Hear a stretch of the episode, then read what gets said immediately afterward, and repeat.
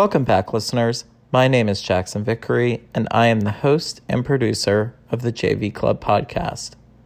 On this episode, we welcome the costume designer of David Fincher's The Killer, Cate Adams.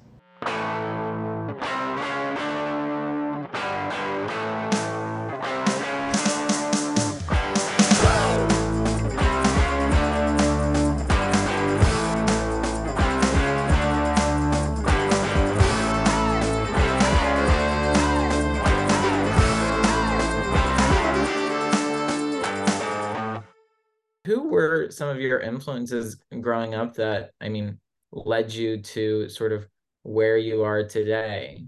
So, uh, what led me to this? Let's see. Well, um, I think growing up, I, you know, I grew up in Maryland. I played a lot of sports growing up. I also like rode horses and, um, I kind of I I was out on the water like wakeboarding and jet skiing. So I have like a big background of um, just kind of doing different things. But uh, this doesn't really matter. But getting to this point with David's movie, I actually Mindhunter was shooting in Pittsburgh, um, Mindhunter season one. Um, I came in to replace the first assistant designer. She had to leave to go design her own sh- show.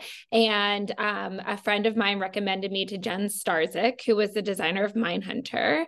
Um, and I got an interview with Jen. And, and my friend had said, kind of like, if you want to get out of network TV, like, you know, because I was just doing a lot of network TV and assisting. Um, then you know you need to take this interview and so I so then I took the interview, you know, I I finished the season with Jen and finished the whole thing and then I went on back to Hawaii to design Hawaii Five-O like season 8 because I had been a costumer like from the beginning on that show. So, long story short, I worked with Jen. I learned so much about David's style of work and like what he likes and what he doesn't like and like how prepared you need to be and how on top of it you have to be and like you know, there's no room for error and you have to be so prepared and you know and you have to be prepared weeks in advance. Like he doesn't want anything to surprise him. So you are sending photos like 2 weeks before you know someone works so that there's plenty of time for changes there's plenty of time for alterations which is pretty unheard of on a TV show but Mindhunter was you know period and so big and I think you know they had figured it out with the budget to be able to do that so um, when this project came around, Gigi Williams, the makeup artist, who also did Mank and she did both seasons of Mindhunter, um, said submitted my name for to David's crew to Ceán, his producer, and said, "Oh, what you know, what about Cate?" And um, because I had worked with them before, you know, I think they kind of remembered me. And then I think maybe Jen put in a good word, but needless to say, like Trish Summerville wasn't available, who's who usually works for David. Um, Jen wasn't available. She was designing the staircase. So, you know, those are two of like my biggest role models. I haven't worked with Trish, but yeah, I, you know, obviously like love her work down to like dirty videos of Christina Aguilera. Um, and then work yeah, she did that, which is insane. Um, and and Jen was, I mean, the first time I went to set on Mindhunter, I think I cried because I'd never really done like any like made to order, you know, in television in contemporary, you're mostly just shopping everything. You don't get to make that much. So um I learned so much from Jen, but yeah, and so my name got thrown into the hat and then I got an interview and I got to prep for the interview for about a week. And when I went to the interview, I'm thinking, like, I'm never going to get this job. This is so crazy. Um, but I'm just going to go because who else gets time with David Fincher for an hour of their life alone? No one. so, you know, like that's kind of not usually going to happen um, with the below the line crew. So, yeah, so I went to the interview with David and we had a long talk and I asked him a bunch of questions after he told me about the script and um yeah, and then about a week later I got the call that I got the job. So mm. yeah, that's what led me to that. so it's pretty crazy. It's um you know I've worked really hard and and I feel like just being prepared with David like that's what he wants. He wants everybody to work their best. It's like like I said, you know, you've you got to be on it and like willing and he's and they are very great at promoting from within. If you look at their list of crew. Like Trish started with Michael Kaplan, who worked with David on Seven and Fight Club, I believe. So, you know, then Trish got promoted to being to working with him on I think Girl with the Dragon Tattoo. Um, and then Jen worked with under Trish on Videosyncrasy, which never came out. And then Jen got Mindhunter via Trish. So, you know, they're really about like promoting people from within. They have a really good like family. You know, Eric was a gaffer and now he's their cinematographer and just won an Oscar a few years ago. So, um, I'm like really fortunate to have come up with them. Yeah. No, I I love it. It's almost like playing six degrees of separation. I I yeah. love um like how something and just basic network cable um lead you all the way to designing a David Fincher movie. So I I I love that. Like absolutely love the the process of that all. Um but I'm curious, you said you had a week of preparation. And I'm just curious, what did that look like for you?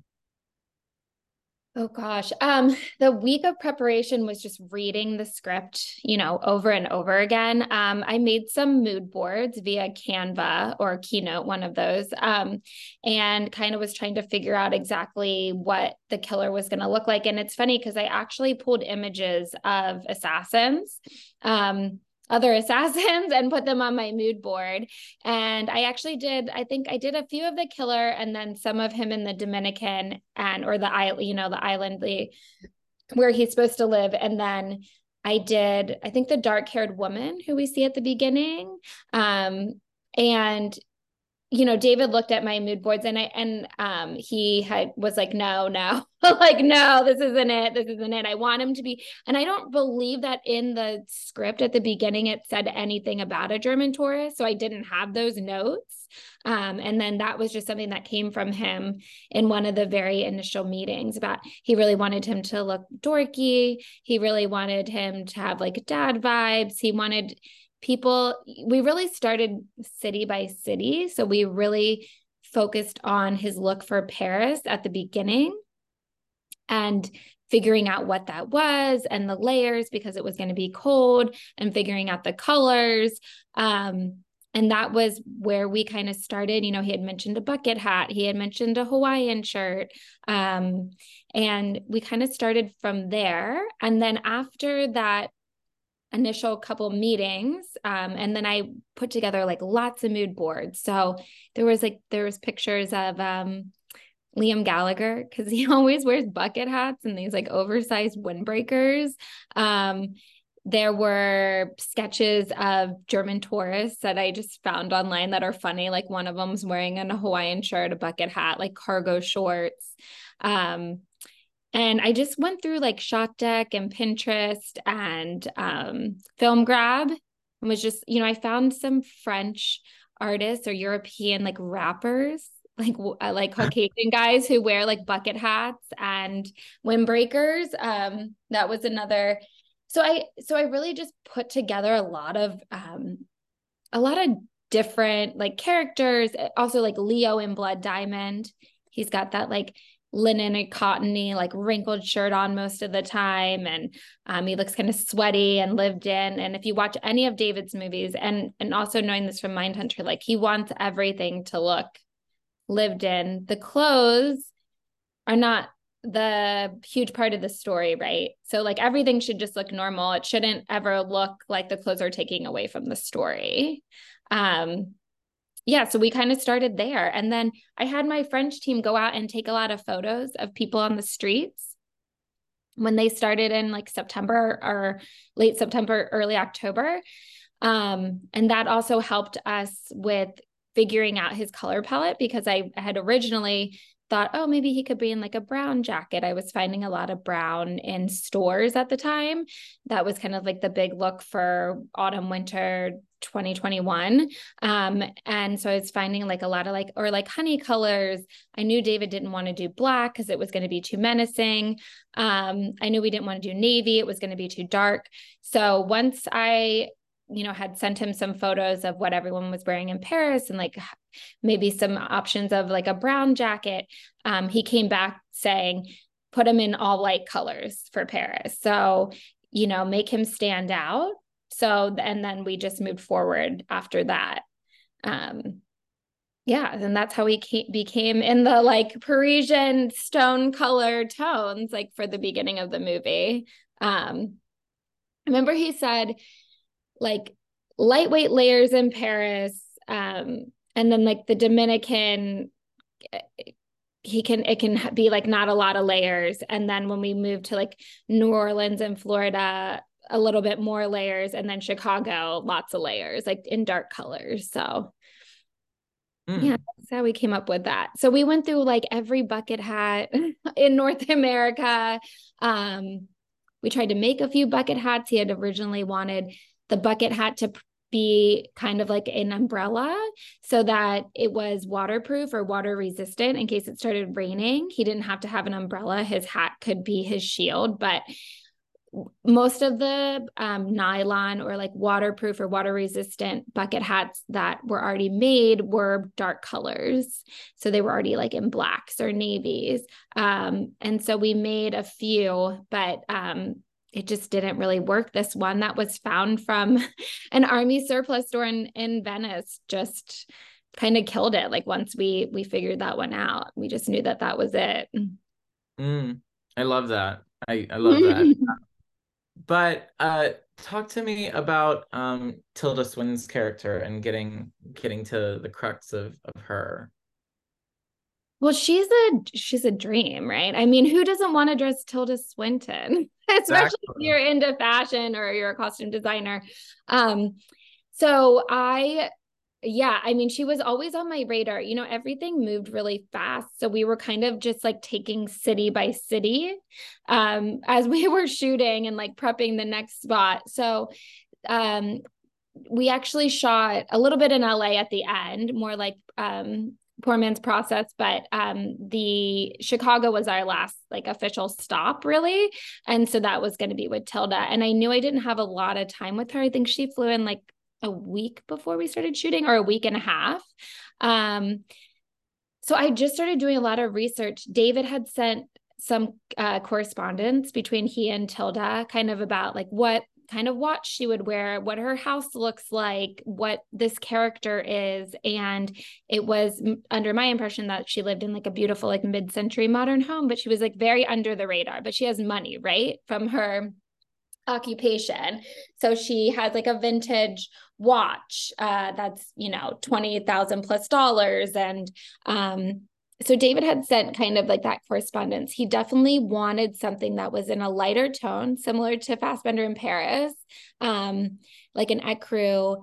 And all of the really light tones can't have like a touch of pink in them. So if you look at some khakis like on the color wheel, like it will also like lead to pink. Same with mm. green, but he doesn't like pink.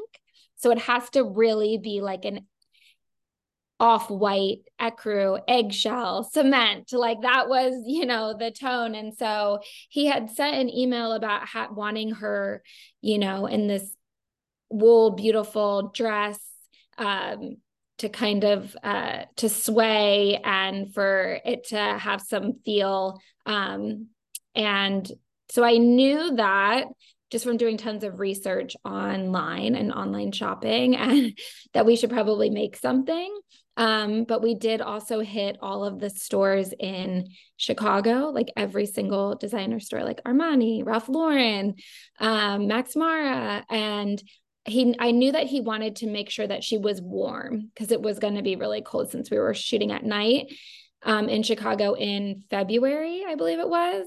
Um, so there's a movie with Ralph Fiennes with Tilda called A Bigger Splash. Have you yeah. ever seen it? I love that. I actually just watched it. Um, I think maybe a couple months ago. But yeah, oh, no, cool. I, I, I love oh. that. Yeah. Um, so when I was looking um for uh when I while I was looking for reference photos of like what looked good on Tilda's shape because she dresses so androgynous in real life and so I knew that that's not what he wanted. I um I watched that movie and I was like, wow, the costumes are really pretty. They're really simple. You know, she wears a lot of like shirt dresses or oversized button front shirts. Um And then I looked up to see who the costume designer was, and it was Raf Simons. And Raf Simons designs for Dior, I'm pretty sure, or did at the time. So made all of her Tilda's clothes. So I yeah. honestly like just took that silhouette of like, I knew that she looked good with a collar. I knew she looked good with some kind of wrap going on. Like she has such a beautiful long neck. Um, and I found a dress online that we knocked off, and we found a beautiful, like ecru colored wool crepe. And I had my cutter fitter put it together and make a matching belt. And so we had that in our back po- pocket always. And then I had gone to Yves Saint Laurent and I had seen a shirt, a women's shirt that had cufflinks, like really beautiful cufflinks. It was a brown shirt with gold cufflinks. And I was like, oh, that would be cool if she had cufflinks. Like she's, you know, she's kind of she's a boss. Like she's yeah. this assassin that like no one really knows what she does. She has her own bottle at her favorite restaurant, you know. So um she's very like undercover mysterious. Like, what does this woman do? But we know that she has money. So going forward, we sourced like all the shopping that we could in um Chicago, we knew that it had to be like muted tones, like very tonal. Like David doesn't like a lot of, if you watch his movies, there's hardly any patterns, anything bright.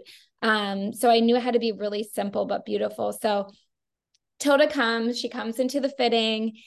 She and David talk for a little bit, and then David sits outside the room and she says, she comes in and then she takes off her coat and she says, Okay, so, you know, what's going on here? Or something along those lines. And I said, well, would you like to look at the racks of clothes? Like, I mean, it's Tilda Swinton, right? Like, you know, you're like, do you want to look first? Like, how would you like to do this?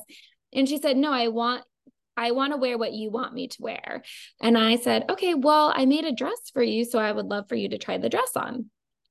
And she tried it on and it was a like a unicorn costume moment, you know, like the dress fit, it looked beautiful. Obviously, there were some alterations that needed to be done she loved it. We put on some little booties because we wanted to make sure she'd be able to walk if it was like snowing or in the cold, but we also wanted her, her to have a little heel.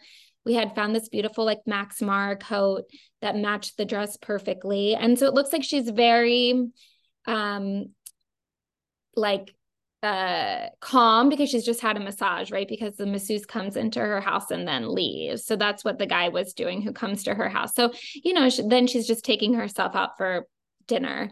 Um, yeah, and it was almost it, it's like a wrap coat, so it was really beautiful. And then we invited David into the room, and he was like, looked her up and down, and said, "Great." And then.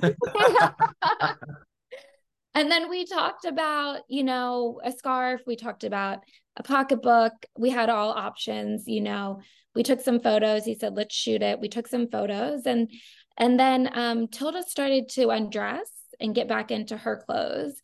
And I said, Well, I kind of whispered because David was right outside the room. And I said, Do you think we need to give him another option? And she said, No, I'm I'm good. good. and so I thought, okay, I should take a beat. And then I I went out of the room and I said to David, uh, do you want any more options? And he said, No. And and then that was it. So that was probably like one of the best moments of the film for me that I was able to kind of, you know, knock on wood, like nail that. Um, that and and when Tilda left, she said something like, Great job, you know, or like, well done in her British accent. And so that was pretty phenomenal and un, like an unreal experience for me and my assistant designer and our costume crew. So yeah dressing Tilda. I think you really just have to research like what looks good on her figure. Mm. I put in that work. So uh, was really really pleased with how it came out. Unfortunately, you don't really see much of the dress in the movie, but that's okay. I know. I mean, yeah, I mean, just to get a good job or anything from Tilda Swinton, I think I would have passed out right there on the floor. So, um, no, I mean, kudos, and I mean that's an amazing story to to get to that, and also just the reference to a bigger splash because I I do love that movie as well. Yeah, it's a good movie. Um, but in regards to, I mean, the challenge for you, like, what was? I mean, obviously, there's thousands of challenges that probably came across this movie. But I mean, what was the biggest one for you and the biggest hurdle to sort of jump over, I guess you could say? The biggest challenge was really just uh time and moving to different places. So we had different crews, you know, in so many places at once. When we started the movie, there was a hurricane in New Orleans where we were supposed to prep. So we prepped in Los Angeles, but we had a Los Angeles crew. We had a New Orleans crew that started. We had our French crew in Paris. So, you know, managing three crews and then going and then France was wrapping as we're going to the Dominican and the Dominican we had a crew there of locals as well and so we're still dealing with like the tail end of France while we're on to the Dominican, while then we have another crew, more of a crew starting in New Orleans. And so it's like, then you wrap one out and go to the next and then start the next. So then after New Orleans, we went to Chicago. And then we finished in LA, but it was a very small crew. It was myself and two costumers. But that was pretty much the biggest challenge. I mean, I'm grateful that I've had experience traveling. uh, think that was really huge and I had a great team. In in every place I had a great team, but just staying on top of that time zone changes, shipping, um making sure that we had everything that we needed for like aging or dying um and then enough time to do so and alterations but yeah that was that was a feat in itself of just like staying on top of making sure that you are giving everyone you know tasks t- that need to be completed and everybody stays like moving. There was never a standstill time at all. And everyone mm. tells you that movies move so much slower than tv and i've always done a lot of tv worked on a lot of tv so tv moves really really fast. And so you're just always looking towards the next day like fittings etc um, and doing the next ep, you know, prepping the next episode while you're shooting one episode. And so this really felt kind of like episodic TV because we moved so fast. There was no time to to kind of just like, oh, I can take a breath now. Like there was none of that until the last day of shooting. Mm. And what's the I mean just the nugget that you take away um from working on this particular project whether it's a I mean a, a lesson a a a memory i mean obviously you take away memories but i mean it's like what is what is something that will carry on in terms of what you take to your next film set or your next tv preparation. Hmm. yeah the prep for david is probably the hardest part of the film. Getting to shooting is you know i think also he has said this before like when you're shooting like you just have to have everything ready and everything should be there. It should already be prepped. You you shouldn't even have to worry about what's going on on the set because it's already been thought of you know before. Obviously you have to have someone who's really diligent on the set but um yeah i think preparation i think preparation really kept the ball moving is constantly just like looking ahead and being prepared for whatever was going to come our way that was so important.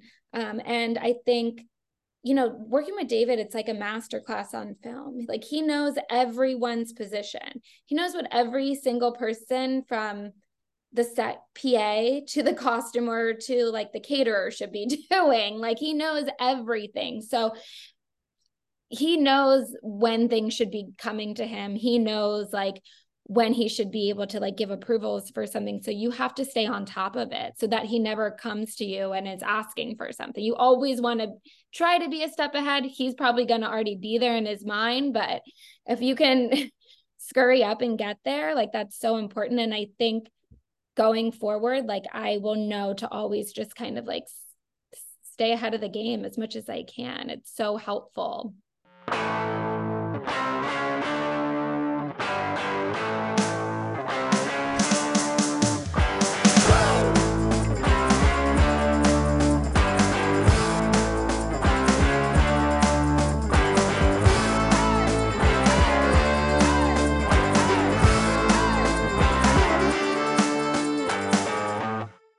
Thank you for tuning into this episode. This podcast was hosted and produced by yours truly, Jackson Vickery, but a very special thank you to Sterling Gavinsky for the theme music and to Carly Haney for the artwork. We will see you next time.